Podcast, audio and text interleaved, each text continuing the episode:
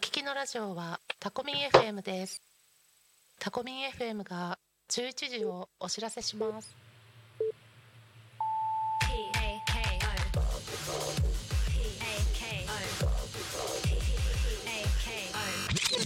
P-A-K-O. Takumi FM.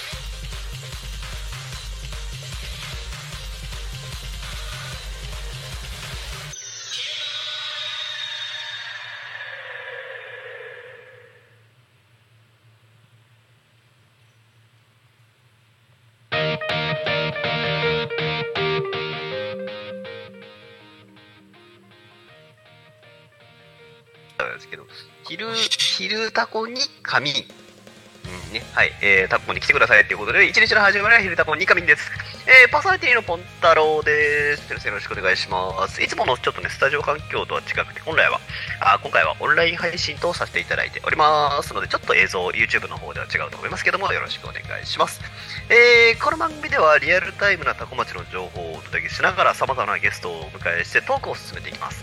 えー、タコミ FM は手段はラジオ目的は交流をテーマに、えー、タコを中心に全国各地さまざまな人がラジオ出演を通してたくさんの交流を作るラジオ局となっております、えー、井戸端会議のような雑談からみんなの推し活を語るトーク行政や社会について真面目に対談する番組など月曜日から土曜日の11時から17時までさまざまなトークを展開えーパーソナリティとしてラジオに出演するとパーソナリティ同士で新しい出会いや発見があるかもということでえー、タコミ FM はみんなが主役になれる、えー人と人をつなぐラジオ局となっております。よろしくお願いします。で、本日のゲスト、えー、アカウント名が重くさ、昼間ことになってますけど、どどっちで紹介したらいいのかなと思いますけど、どっちでも大丈夫です。ははーいい。はい。じゃあ本日のゲスト、アヒルさんです。はい。えっ、と、映像をご覧の皆様、こんにちは。顔がでかい方です。アヒルマコトと申します。よろしくお願いしまはい、よろしくお願いします。す。すいません。いや配い信やされてこのアングルしかなくて、今。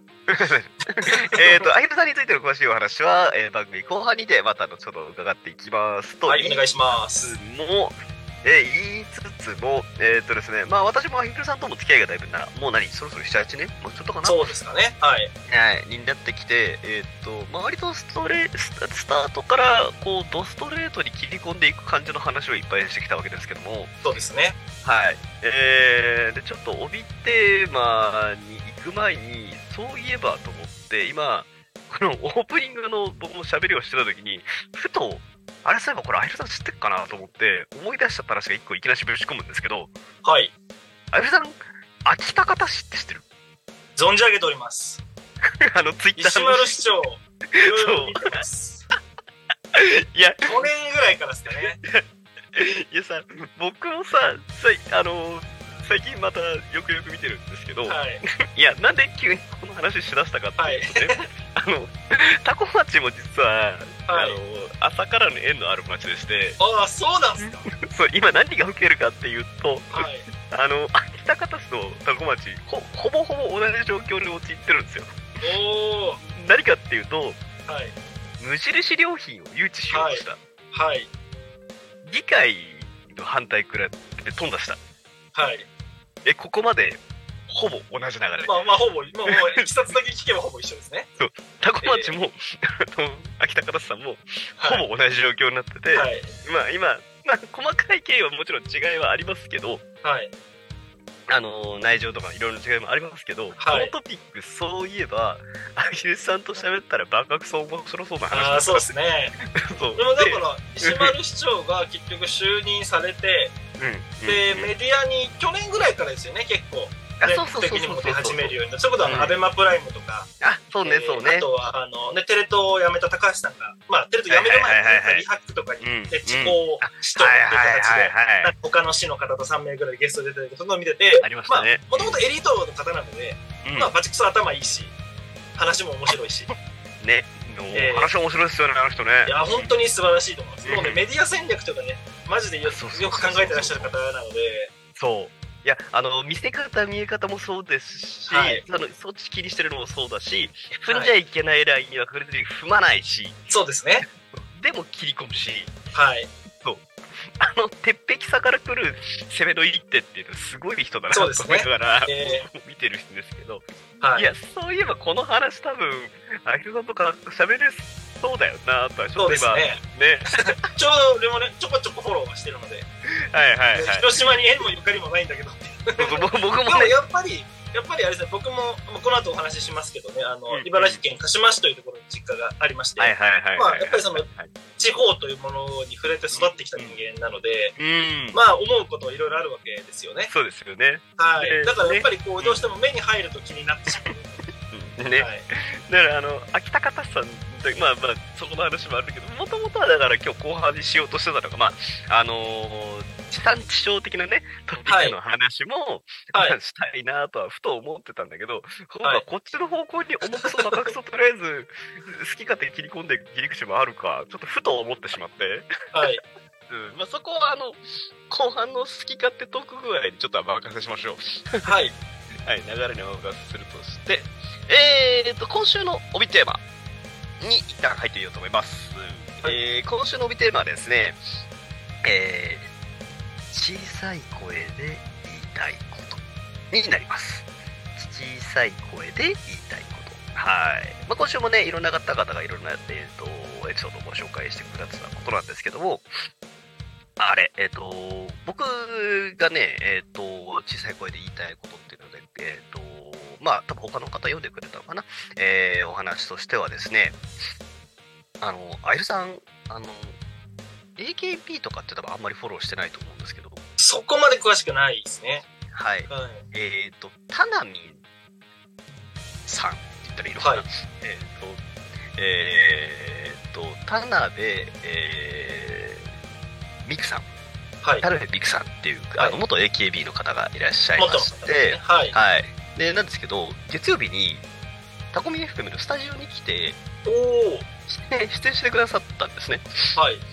で俺もすまああの元 AKB っていう情報に対して正直僕ら食いつくリアルタイム世代じゃないじゃないですか、まあそうですね。そうまあもちろん同世代でね、好きだから見るかもしれないけそど、うそうそうそうまうあ、そこまで僕たちこうね、そのアイドルグループに対しての推し、そうそうそうそう推しメンタルじゃないというか。はないない。あのー、昔遡ってったら、一応多分僕は多分アイドルでギリギリ、まあここだったなっていう、モーニング娘。の時間せいぜい思い出されるぐらいだったけど、はい。自分が中高生ぐらいで、まあそれは一旦置いといて、はい。で、その、田辺にその出てくださった時に、僕その、喋ってる様子見て、あの、あ、なんかこう、本当に気持ちよく喋ってくれる人なんだっていうのを、その、短い時間だったんだけど、すごい感じて、で、本当にその人に元気を与えてくれる人だなっていうのを一瞬ながらすごい感じたので、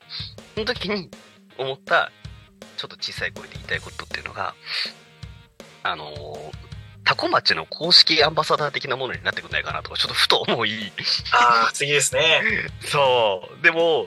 いや、そんな大層なお願いはできないなと思って、 大きな声で言うのはさすがにちょっとはばかれるから、いやー、アンバサダーになってくんないかなみたいな。言う いや、でもなー、さすがにちょっと無理かなー。いや、でも、いや、いずれ、いや、いずれ。うんっていう感じで、 とりあえずまだ現段階では、小さい声で言いたいこと。はい。なので、まあただ願望をね、つぶやくのが自由ですから、そう言そ論うのそう自由でそごうざいますから。はい。 そうそうそう。みたいなことは、ちょっと今週はね、思ってたところですね。あひるさんの小さい声で言いたいことなんかありますそうですね。小さい声。まあ、普段からあまり声のボリュームが変わらないタイプの人間なので、うんうん言いたいことは割と言ってるつもりなんですが、でも、うんうんまあ、今、オンさんがおっしゃったようなですね、あの、うんスケールの大きいというか、願望ということではないんですけど、あの小さい声で言いたいことっていうのであれば、町の小さな飲食店さん、もうちょっと値上げしてもいいんですよ。あああ、すごいわかる。はい。で僕、家の近所に以前、ポンさんとも行ったことあるけど、町中華の素敵なお店があって、あなんだっけ、ライライ、違うなんだっけ。水来軒っていう水来軒。はい。南区にある素敵なお店があるんですけど、まあ、ご兄弟がはい。経営されてる、もううんザ、下町の町中華で感じて、はいはいはいまあはいい。いお店なんですけど、今年、お店ですね。はい。やっと値上げをされたんですよ、少しだけ。まあ、全部の商品ではなくて、一番の看板メニューの水来丼って、まあ、チャーシュー丼みたいなうん。まあ、看板、チャーシュー目玉焼き丼みたいなこう看板メニューがあるんですけど、それがずっと500はい円はいはいなんですよ。おうおう。が、まあ、多分6月ぐらいから500円になったのかな。うんうん、で、まあ、メニューにはね、あの、もろもろの高騰によりご了承くださいに書いてあるんですけど、いいから と。そんなこと思わなくていいからと。でもお店忙しすぎて、弟さんなんかこう、過去に体壊しちゃったこととかもあありる。ましたね。えー YouTube とかでね、彼らも、あの、他のチャンネルとかで言ってるんですけど、うんあのうんうんまあどうか無理しないでと、うんはい、値上げは悪ではございませんっていうと、これもなんか声が大きくなるんですけど、はいはいはいはいはいはい。でもあのなんか値付けをね、することに対して皆さうんうんうんうんうんん、もうちょっとこう、あのポジティブになろうよというか、うんうん自分たちが価値を信じてるんだったら、まあ周りを見ろのではなくて、あんまり、うんもちろんマーケティングが大事ですけども、うんえーその、ね、ガリガリ君がほら、値上げした時とかもちょっとニュースになったじゃないですか。ありましたね60円のアイスが70円になってニュースになる国ってなんやねんちゅう。うんうんうんうんうんもちろん分かりますよ、そのね、10円、100円が惜しいんだって方の気持ちも僕も形容してますから、うん分からんでもないんですが、がただ経営者、経営する側の目線であって、消費者としてみれば、うんうんでおうんう前ん70円になったらガリガリ君食いたくねえのかと、食うだろう、好きだろ、ガリガリ君。うんうんうんまあなんかそこに対しては、なんか皆さんもっとね、うんうんあの臆せずというか、ちゃんと誠心誠意サービスや商品を提供してる方は、うんうんうんうんね、タイミング見てやっぱり値段というのを上げていかないと、そうです自ね分たちの首が絞まっちゃいますから。うん本当本と当いう本、あの、急に振られたテーマで考えてここまで喋ってみました。当ありがとうございます はい。自分の属する業界から話を引っ張ってきうんうんうんうんうんでもさ本当にあのーねあのーそれこそさ農家さんとかと僕も普段話すときに、ました。はい。えーっとあの例えばさ経理上めんどくさいからっていう理由で値上げしない、うん、ありますね、ありますね。ええとか、えあとだから、えっと、私がね、買い付けるときはもっと値段上げちゃっても大丈夫ですよ、だってね、はいだからですよとか、小ロットですしとかって話とかはいする方もいるんだけど、い、や、あのー農協さんに卸してるのがこの価格なんで、このあのこの価格でやらせてくださいって。トマトはキロいくらとかね、じゃがいもあ、はそうキそロういそうそうそうく。らみたいな、うんロットを決めちゃってるから。あ、そうそうそうそうそう。で、逆に言っちゃうと、あとは、あのーなんだろう、あのーね、こう、まあ、それによってね、いつもより高い値段になっちゃったりとか、そういうこともあるかもしれないけど、とはおっしゃるんだけど、いやいやいやいや、もう、あの、こ、こ、こ、こうね、こう、気持ちはありがたいし、わかるんだけど、あ、違う、その経営目線で言ったらわかるんだけど、こっちからすると、いや、もうちょっと全然値段上げてもいいんすよ、って本当になる瞬間が、うんありますね。そう。あの、あ、あれ、タコ町のね、だから農産物農家さんなんかの、本当に資材高騰のために、出し方なく苦しそうに値上げをしてらっしゃる方とかもいらっしゃるんだけど、あのね、遠慮なくもうちょっと値段取ってくださいねうんっていう。そうですね。うん。で、おね、アルさんの言う通り、いや、じゃないと、あの、ね、その、ね、経営回んなくなってね、できなくなっちゃったら、うん本当に悲しいですから、そうですね。そう。で、ね、それで値段上げてお客さん来なくなっちゃったらどうしようっていうところとはもう分かるんだけどね。えそう。ならもう本当に、いや、もう、その、た高いっていうか、その適正値段というかね、そのいい、いいお値段にちょっとなっちゃってるのは、うちのやつがうまいからなんですっていうーうのを、んうん。まあ、自信持って言ってるやつの店に入りたいからって言うと、確かにちょっと微妙だなと思うところはなんかないけどそう。ありますけどね。でもなんかこう、愛されてる、好かれてるということが、まあ、うんなんか、なんとなく可視化されるじゃないですか。あ、そうそうそうそうそうやっぱりそうそう。はい。うん。っていうのをなんかまあ僕らも外野かもしれないですけどねでもまあまさに小さい声でとも言わずうん。自分が好きなんだよ応援してるよってものに対してはねそうそうそう。惜しみなくあのこういう声をぜひサービス提供者や商品を作ってらっしゃる方々にうん。消費者として送ってみてもいいんじゃないですかとは思いますね。 ね。えいや、あんたらうまいんやでって言ってね。えーそう値上げは悪というねこのなんかこそうそうそううスパイラルに陥ってしまうともうどうしようもないので、うん。はい、だから最近ちょっとだから面白かったのは、まああの、えーっと、コラボカフェとかってあるじゃないですか。はい、よくやってますね。ね。まあ、いろんなアニメーションのコラボカフェとかうんそういうのもちろんもちろんとかあったりしますし、あの、あとはだから、多分意外と文脈としては近いんだろうなっていうのは、あの、お城とか歴史とか、ああいう系統の、なんかあるじゃないですか。はい。で、 平安の話した、今のさ、安い飲食店さんとはさ、真逆のことある人じゃないですか。まあそうですね。あの俺が付加価値じゃんと言わんばかりそうそうそうそうそう某そう大手食品メーカーが作っているであろう、そうまあ、そこそこな値段の加工品、既製品に、 そうそうそうそうそうなんかね、プリントされたチョコ1個つけるだけ で、そうそうそうそうそうえそうーなんかこう、売り値がドカーンみたいな。そうそうそうそうそうそうそうでもあれまあそれがさ一方的な押し付けだったら確かになんかさわざなんかなんなんかなってなるんだけどはい。あのあれに対してのファンの行動を見てるとさすごいよねそうで すね。みんなほん遠慮なくガツンお金を落としていくるやじゃ、ないですか本当にわかりますわかります、そ れは。うん。ねえ。ねえ、それアヒルさんだって、これだって、その推し活の一環で、なんだっけ、1万ぐらいするやつガチャガチャ頼んだっけね。えーとね、4万弱ぐら いですね。いや、ほんと。そうこ今年になってその気持ちがすごくわかるようになりました、私は。やっぱり自分が好きな作品の、うんうんなんかこうんう、このヒットぶりと、自分のやっぱはいはいはいりこう、幼少期のものとかねあの好きな作品なので、それがあえて好きにはしてますけども、ういろんな思い出補正と、まあ、約30年の歴史を経ての、今のバズりぶりを見るん。と、はいはいはいはい。さずにはいられねえ。でこの世界観とかね、キャラクターたちの雰囲気にもっと浸ってたいんだっていう、やっぱりこうんうんうんううん欲求が潜在的にあるからなのか、うんうん、もちろん死者選択はしますよ。うん。片っ端からってことはしないけど、うんうんうん、やっぱり自分の気持ちが動くものには、まうんうんあ、使えるお金があるんだったら、うんうんうん、費用対効果で見てしまえば、絶対効果の方がでかいんだから、うんそこはなんか自分の幸せのために惜しまず使ってもいいのかなっていう気持ちが、今年34歳になりましたけど、湧いてき ました。 自分で言うのもですけどね、割とあのご存知のミニマリストというか、物はもいはいたはいなはいい人間なので、うんうんうんうんうんいやまあだからさ消消費者均衡を通してさまあ、はいそれこそねアヒルさんより僕の方が4つ5つぐらい上だったっけかな、はい確かにそれだったと思いますけどまあ僕らぐらいまでがその今のだから多分40歳ぐらいが多分戦的なのかな、はいそこぐらいまでがやっぱ大量消費かついいものう、ーん、ねものをそうですね。買おうっていうところの、ええ多分何えーっとあれですよ少数点間違えたえーっと練習円率周率ねが参加3.1億の話。ですよね、とはあと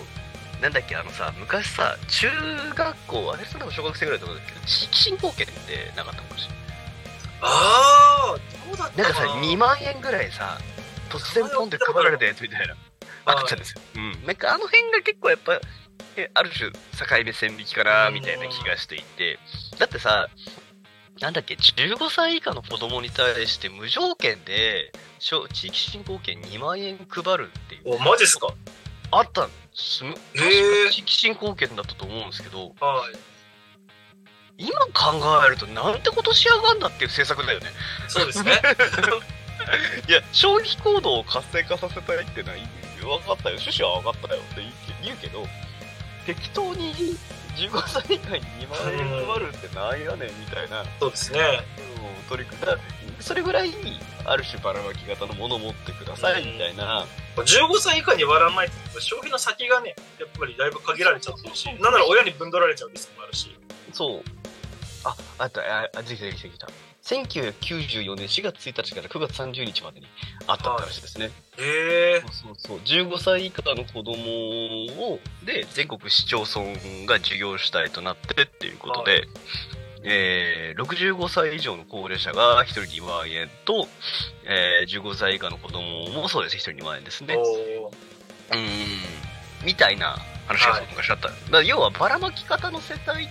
ですよねだからそそうですのねものものをやっぱ買おうっていうところからでもやっぱ僕くらいの年齢のところが境目になってだんだんだんだんミニマリストが今増えていって消費行動が抑えられていってなんかそれぐらいからやっぱ経済活動がなんか縮小していったみたいなうんね、よく聞くようになった気がするし今でもねそのまあ不況だなんだとか言われながらやっぱり消費行動をいかに抑えるかお金かけないで何生活するかっていうところは、まあ、流行り廃りの中で今そういう時代には、そうですね。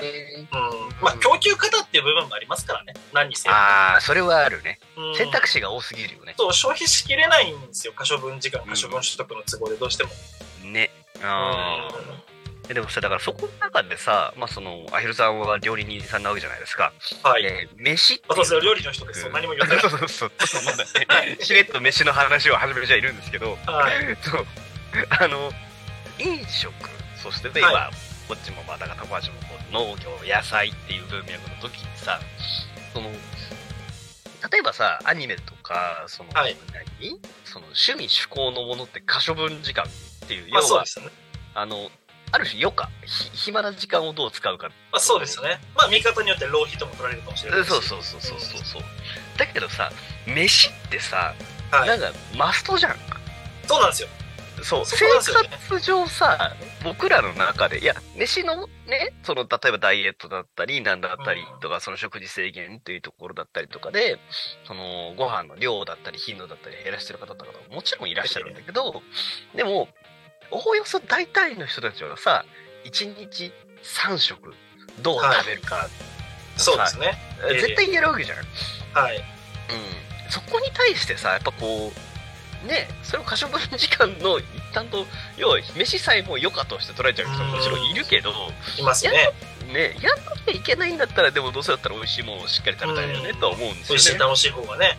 ね。ねいいかなと思いますけどね。ねまゆりさんの場合だからねあの提供する側の目線もあるからさそうですね。ねこの辺りはだからクリエある種のクリエイターとしてなのかまあ、うそうですね。ねとしてうんお思うところっていうのはそれはそれであるだろうけどさはい。でも自分が一消費者の目線でさっきのね水来県さんの話にしても、はもい。うちょっとこう価値付加価値上げてこうよっつっうて、ん形にしてってほしいなってそうだいかうのはらね、値上げなるよねを知った時には僕は逆にほっとしましたけどね。ね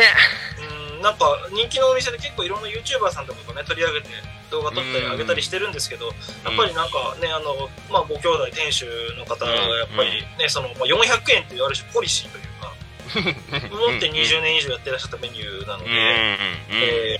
でなんかこの手間でこれ以上取ったら申し訳ないよみたいなねことをおっしゃる んですよ。えー、だからその心意気が最高だなかっけえなって思うんですけどそうねうん思うんだけどでもなんかこう苦しい思いをしてまでそれをしなくていいというかしないでほしいというか、うんファンとしては。そうだよねファンとしてやっぱそうなるよね、うーんなんだっけだから水来丼ですよねはい、スイライドン。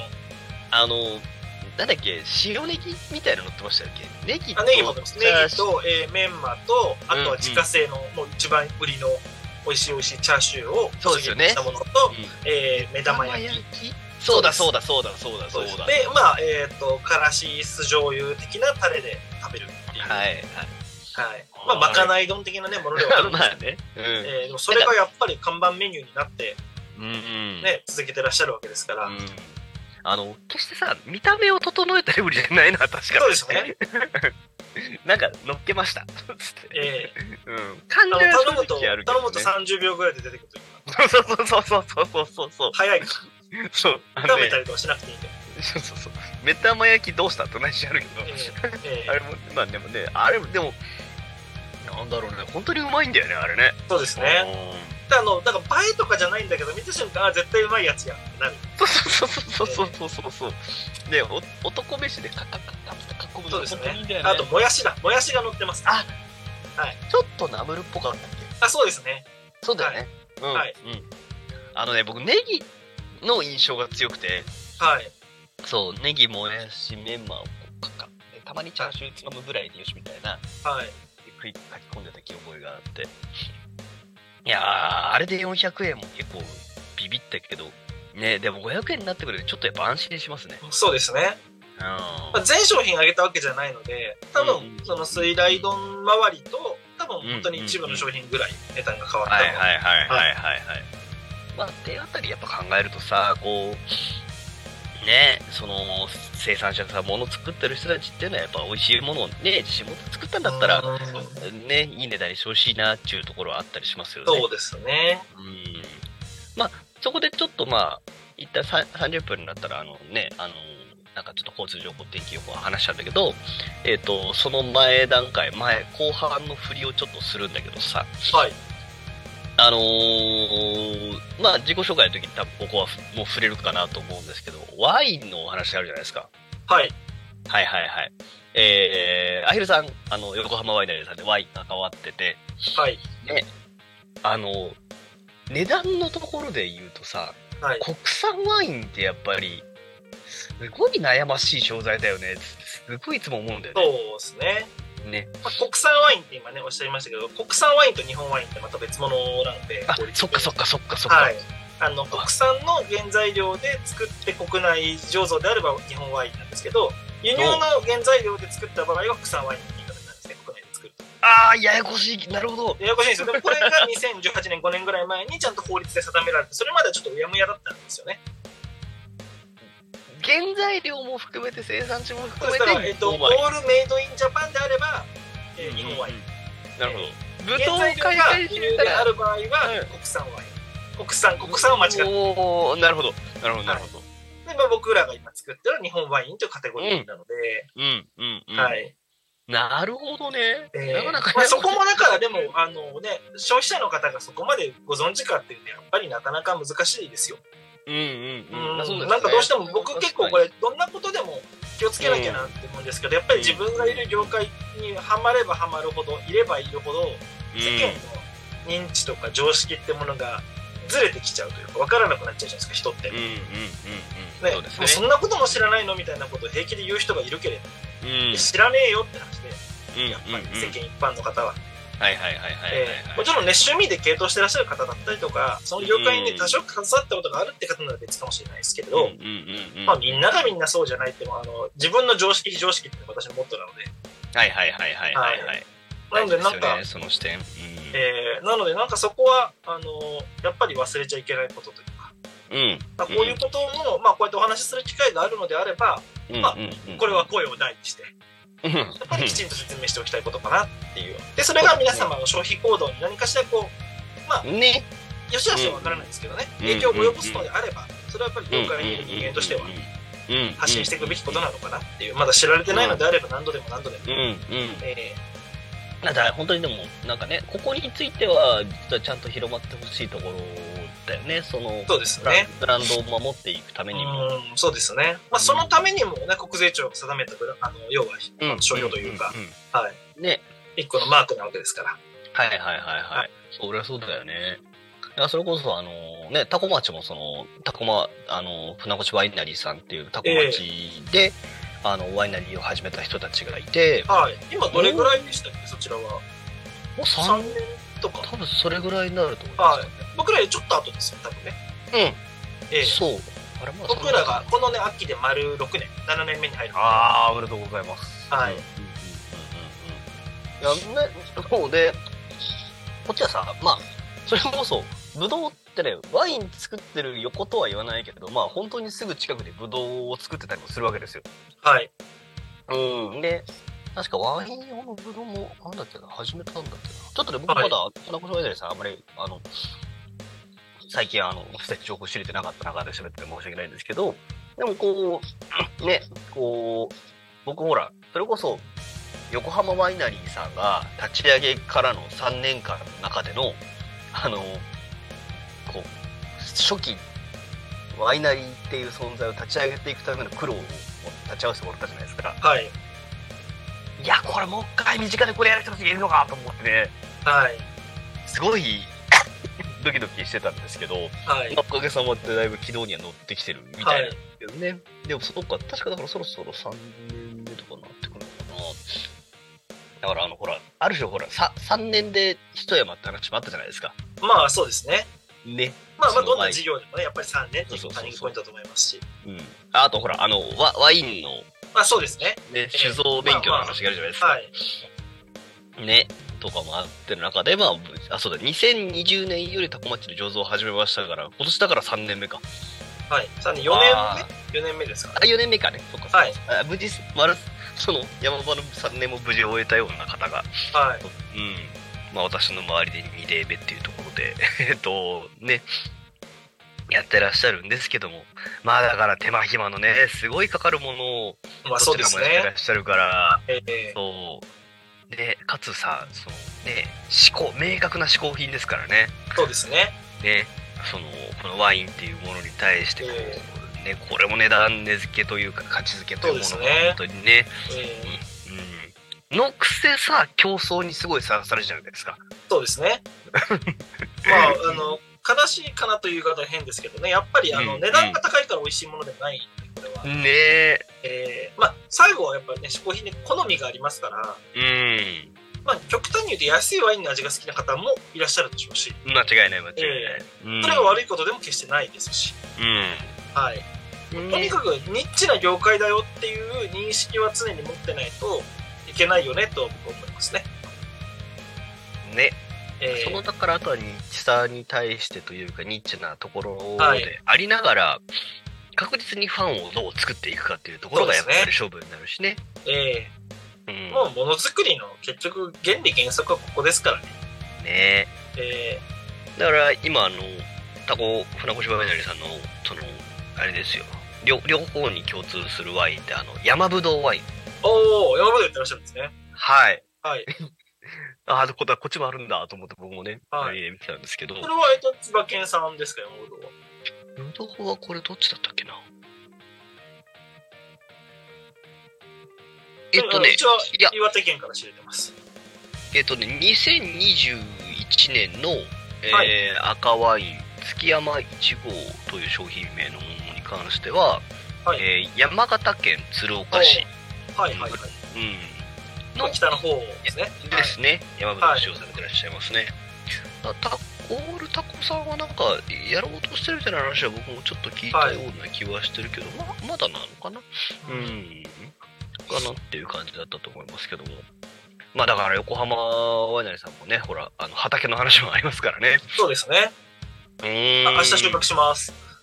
おおうちは明明日日収なんだ。穫です。おまおうあ、んうん厳密に言うともう半分終わってて、品種が2種類あるんで、うんうん。片方はもう終わってて、まあ、はいはいはいはい明日はい。まあ、今年最後。あはい。あ、うん、間に合わねもうでも量はまだまだ少ないですよ。うちの畑もまだ4年目ですかうんら。で、ちょっとね、ここ最近雨が多くて、横浜ああ、なんか、急な雨とかがあったりして、でしちたょねっと予定よりも量が取れないかなはいはいはいっはいていう。はい。そうね、ぶどうがね、傷んじゃったりもしますからね。そうなんですよ。はいはいはいはいはい。まあ、でもなんか、あれですね、あの、やっと、まあ、きょ去年から収穫始まったんでしたっけちょっとずつ、去年はでもパブリックにはやりますって感じじゃなくて、まだうんうん量が少なかったので。はいはい。じゃあ、もう本当に今年初めて、あのーそうですね。もう皆さんまあ、と胸を張って収穫をしたよって言える量には今年は少ないですよ。よ。全然少ないですけれど、まうあ、ん会員さんたちも交えて、はいはいはいはいはいはい。はい、うちの畑会員制度であの主に市民の方々にあの、まあ、カンパしてもらってその会員さんたちと一緒に運営してるという形なんですけれども、はいはいはいはい。はい去年はだからそのみんなやるよっていう声かけをするまでもないぐらいの量だったので今年 は、はいやっと収穫が。まあ、あれとはいえ人数集まっちゃうとね秒で終わっちゃうんですけど、はいはいはいはい。えー量が量なのででもまあ明日20人ちょっとぐらいの人たちとうんうん。はいうんうん早朝から予定を空けてくださった皆様と、なるほどね。まあ、この感動を分かち合おうということで、素晴らしい。はい、醸造というかワインは作れるかなって感じですかねまあ理論上は作れますね作れるはいはい量的にってことですねはいはいまあまあまあまあまあちょっとその話商を品として世に出回るのはまだ何年も先だと思います。ですね、うんはいうんうんまあまあちょっとこれからをお楽しみにというトピックになってきましたそうねはいありがとうございますちょっとじゃあ一旦ここでですね気象情報と交通情報入らせていただきますえー、高町のただいまの天気、えー、真夏日と天気予報さんでは書いてあります。最高気温33度、えー、最低気温25度、えー湿えー降水確率10%、南の風でございます。で、えー、と紫外線非常に強い、えーのと、多分ものすごい多分体感温度が高い日になってるんじゃないかと思いますので、えー、高松市でお過ごしの皆様、えー引き続き熱中症等にお気をつけいただきながらあー過ごしていただければと思います。ちなみに私は、あの昨日ですね、えーえーっと、まあ、朝、えーっと、高町からあの横浜に出勤してくるにあたってですね、あの、田んぼを眺めながら、えーっと、田んぼを抜けてきたわけですけども、稲刈り始まりました。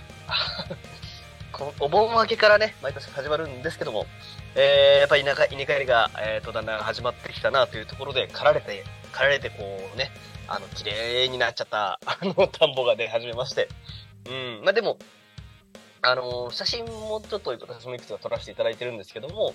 あの綺麗にね、黄金の絨毯もまた出来上がってきておりますので、あの皆様多分ね、見ていただくには今週、来週ぐらいが、タコ町は非常にまた、あの今しか見れない、心地いい季節になってきておりますので、もちろん、あとは、あの、米農家さん、本当にお疲れ様です。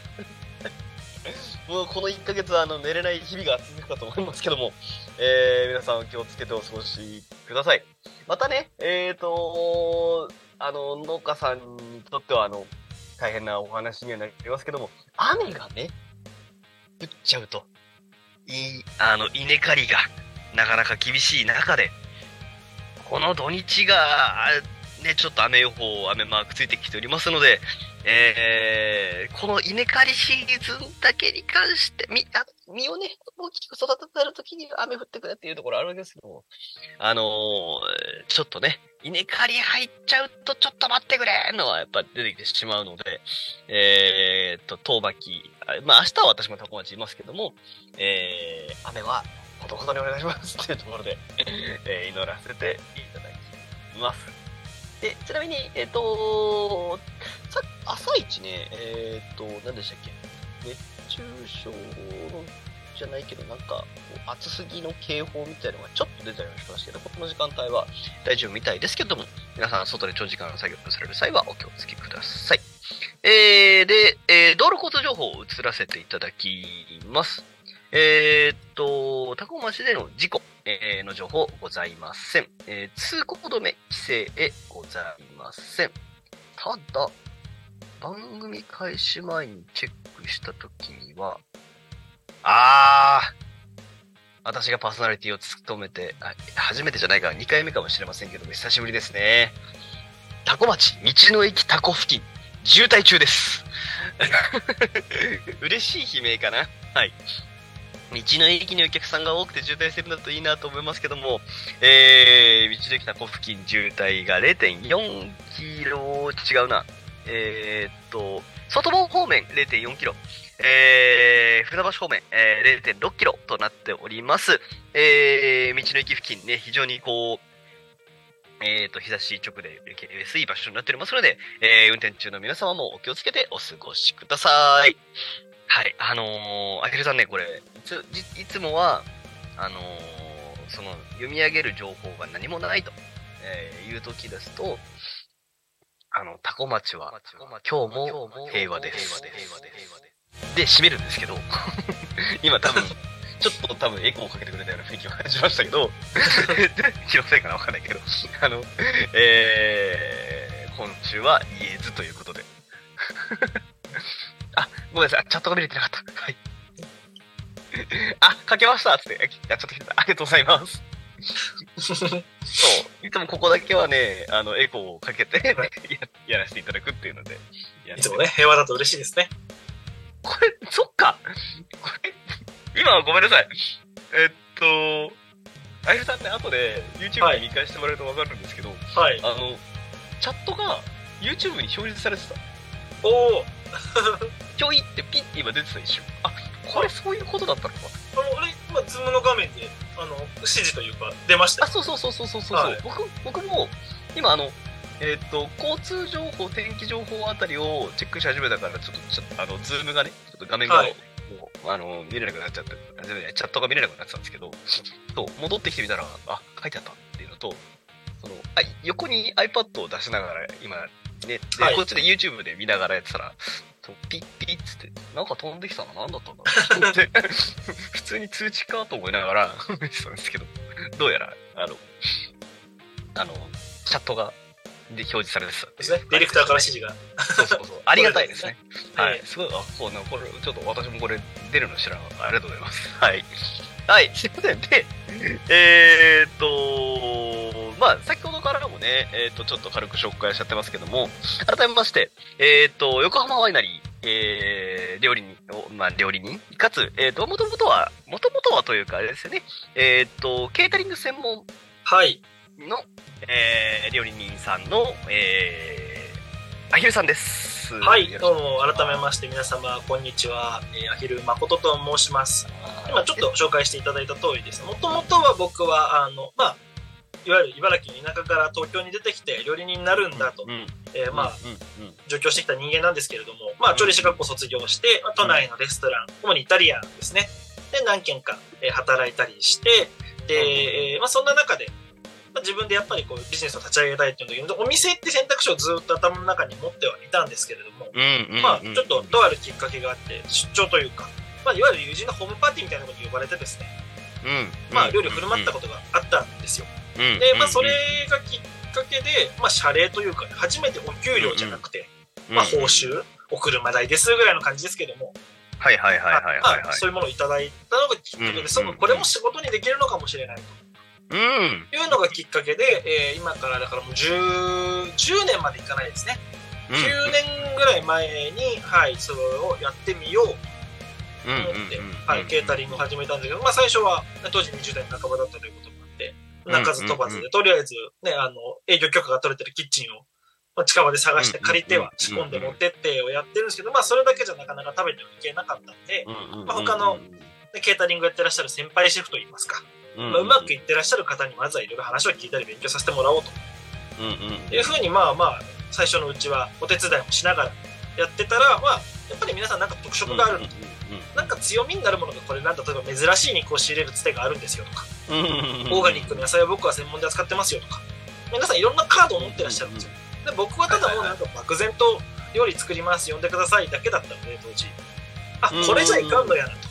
というところで当時、まあ、神奈川県の川崎市というところに僕は住んでたんですけど、まあ、その前職とかをケータリングで独立する前に勤めてたお店で今でこそもう、ね、皆さん知ってる方もいるけど鎌倉野菜というものを扱ってたんですよ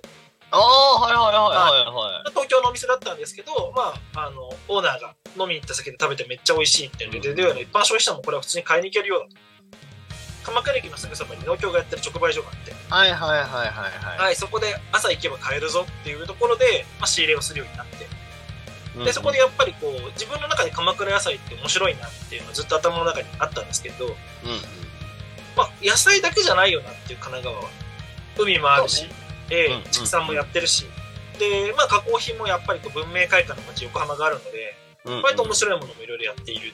っていうのをなんか総合して考えると、まあそれまで僕はまあ川崎に住みながらも東京のお客様を取りに行こう東京のお客様に呼んでもらおうっていうことばっかり考えてはいたんですけど、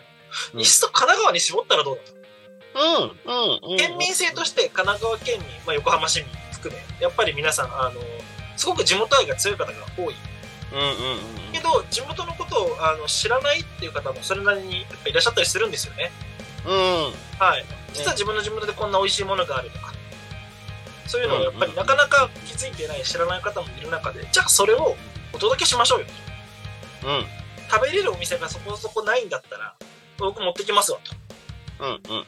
ので、えーケータリングの主軸に神奈川の地産地消ってものを、まあ、据えたことで、だんだんだんだん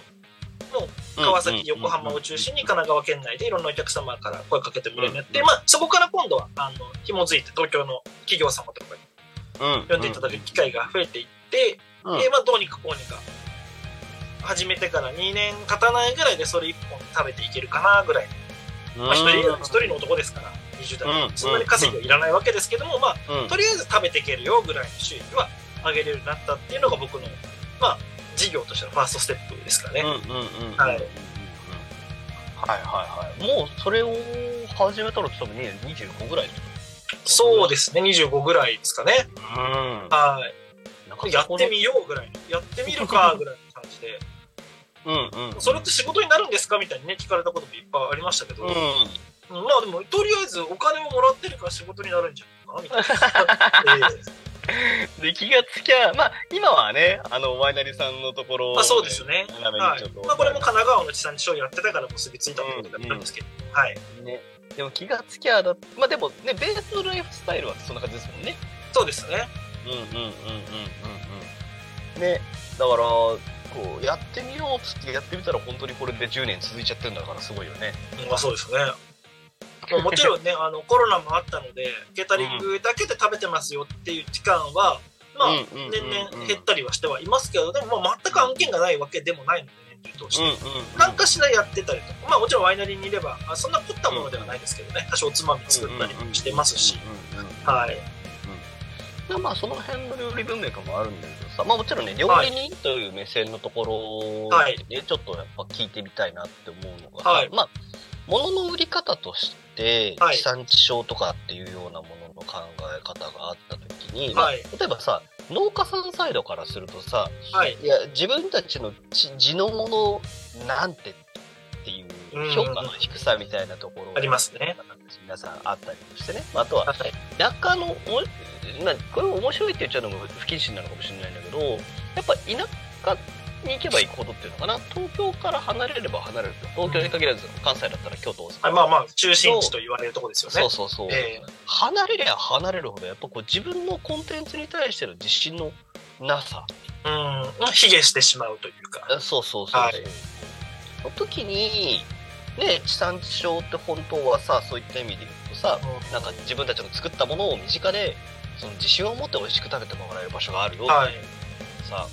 僕そ外から来た人間からするとすげえいいなとか思ったりは、そうなんですよね。うんね地域ブランディングにおいてすごい大事な本当話なんだけどなと思いながらそうですね。だから、なんか僕なんかは、まあ、仕事仕事からっていうのはもちろんありますけれど、やっぱり、うんうんまあね、旅行とかで地方に行けば、その土地のものを食べたいですよ。うんうんうんまあ、いわゆるその海なし県と言われるところで刺身出されても、うんねテンション上がんないじゃないですか。申し訳ないけど。いやでもそうだよねそうなんですよねだったら別に陸のもんだけでいいんですよって、なんかその、ええそうそうそうだから川魚とか取れればね、川のお魚が出てくるとかならまだわかるんですけど、うんうんうんうん海ないのに、ね、マグロ出されても、そりゃ そうだよねねそうそう美味しいかもしれんけど、みたいな。ここじゃなくても食えるし、みたいな。うん。だからさ、もう、あのーその、いつも、そのラジオも含めてね、お世話になってる。あ、多分アヒルさん、ん待って。アヒルさんの声が俺が聞こえなくなった。あ、大丈夫、聞こえた、聞こえた。あ、聞こえた、聞こえた。あ、違う、ごめん、間違えた、間違えた。えーっと、あの、ラジオでお世話になってるね、バンブーさんっていう地元のラーメン屋さんがあるんですよ。はい。で、ここは、なんと、タコ巻いて出汁を取ってラーメン作ってる。おー、なるほど。そう、米をもう溶かし込んでるラーメンを作るんですね。はい。で、そこをだから、作る時とかにね、お米入れたりしますよね。近い感覚みたいですね。うん。で、それで、タコ、タコ町で、米のラーメンっていうところで、はもうやっぱ地産地消のものっていうもので、ゴリッと前出して、なんかすごい、す僕もすごい尊敬してるし、本当に美味しいんですよ。はい。でね、まあ、あんまりあとは、そこ以外で、なんかね、地元の食材使ってますっていうところを、推してる飲食店さんっていうのは正直、あんまりこうう、ん。正直見ないんですよね。はい。うんうんうん、な本当はでも、ね、料理人の目線から見ても観光で来る人たちの目線から見ても地域のものちゃんと使ってますよって本当はもっといっぱい言ってほしいよね。まあそうですね。うん、だからまあそれが例えば人口なのか、まあそもそもそのねうんうんうんう、ん市町村、都道府県が持ってるブランド力なのかでいろいろあると思うんですけれどうも、んでも言い出さないことにはね、始まらないですから、うんうんうん僕はだからたまたま神奈川にいたからうまくいったと思ってる人間なんですよ。地盤ができてる。あー元々の、そうです。地人元口も多いし、じゃなくてで、地元が好きな人も多いし、で、うんうんまあ本当にいろんな生産う物んが手に入りやすいはいはいはいはいはいだったのでまあうんだから地産地消ってワードを掲げた時にあのやっぱり神奈川でできなきゃよそではできないなって思ったんですよねこんだけ恵まれた環境でうまくいかないんだったらそれはねちょっと思う。そうまあ坊さんもね横浜出身ですから分かると思うんですけどやっぱり恵まれてるんですよ、あのね特に物流面だと僕は思うかまな。あ、それもありますねうんやっぱり、んそう、よ、よ手りにだ入しる。とこがそれなりにあるっていうのが一番そうそうそうそうそうそうそう。えうん。だから、だけど、もうそのね、アヒルさんと一緒にさ、横浜の地産地消みたいなところもちょろちょろ一緒にね、はいあの、それぞれ立場というか、あ流れは違えどちょろちょろしてた時にさ、こ,、まあ、この、こう、手に入りやすい環境を作れば、もっといっぱいね、いろんなことできるよなって思ったのを僕も結構きっかけの一つだったので、はい。ねえ、まあ、あとは今日の一番最初のところに戻っていくと、そのね、値段上げてくれよ、うんそうだし、ね、自分たちのブランドっていうのを、いや、あんたたちの持ってるものっていうのはブランドっていうものになるんだから、もっと地域のもの使ってれば、にしても、値段と一緒にちょっとその辺ももっと思い出してくれよってなるよね。だから今だから結構まあ京都とかでね今話題になるオーバーツーリズムってことがね結構話題になっあーはいはいはいはいてやっぱりその価格設定ね。を見誤ると地域住民は苦しいし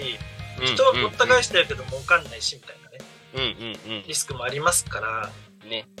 そこの辺のね、バランス、えーそういう意味でもやっぱり価格帯をこうちゃんと見極めていくっていうのはだから地元の人には安く提供してもいいと思うんですけどり。ね。県外から来た方なんかはね観光で来てるんであればなおのこと10割2割高くたって楽しみに来てる人たちは惜しまないですよそこは。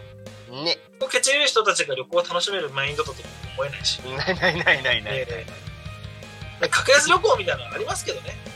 あれまた別の話だよね。そうなんですよ安いことが楽しみではないですから別にないないない思ってる人たちははいだから最初に話した本当にねそこに地域価値を感じてたら、うんそこの地域にお金を落とさせてくださいっていうところに来てますからね。そうですねね。観光とはそういうものだと思って、ね。だからまあそこもね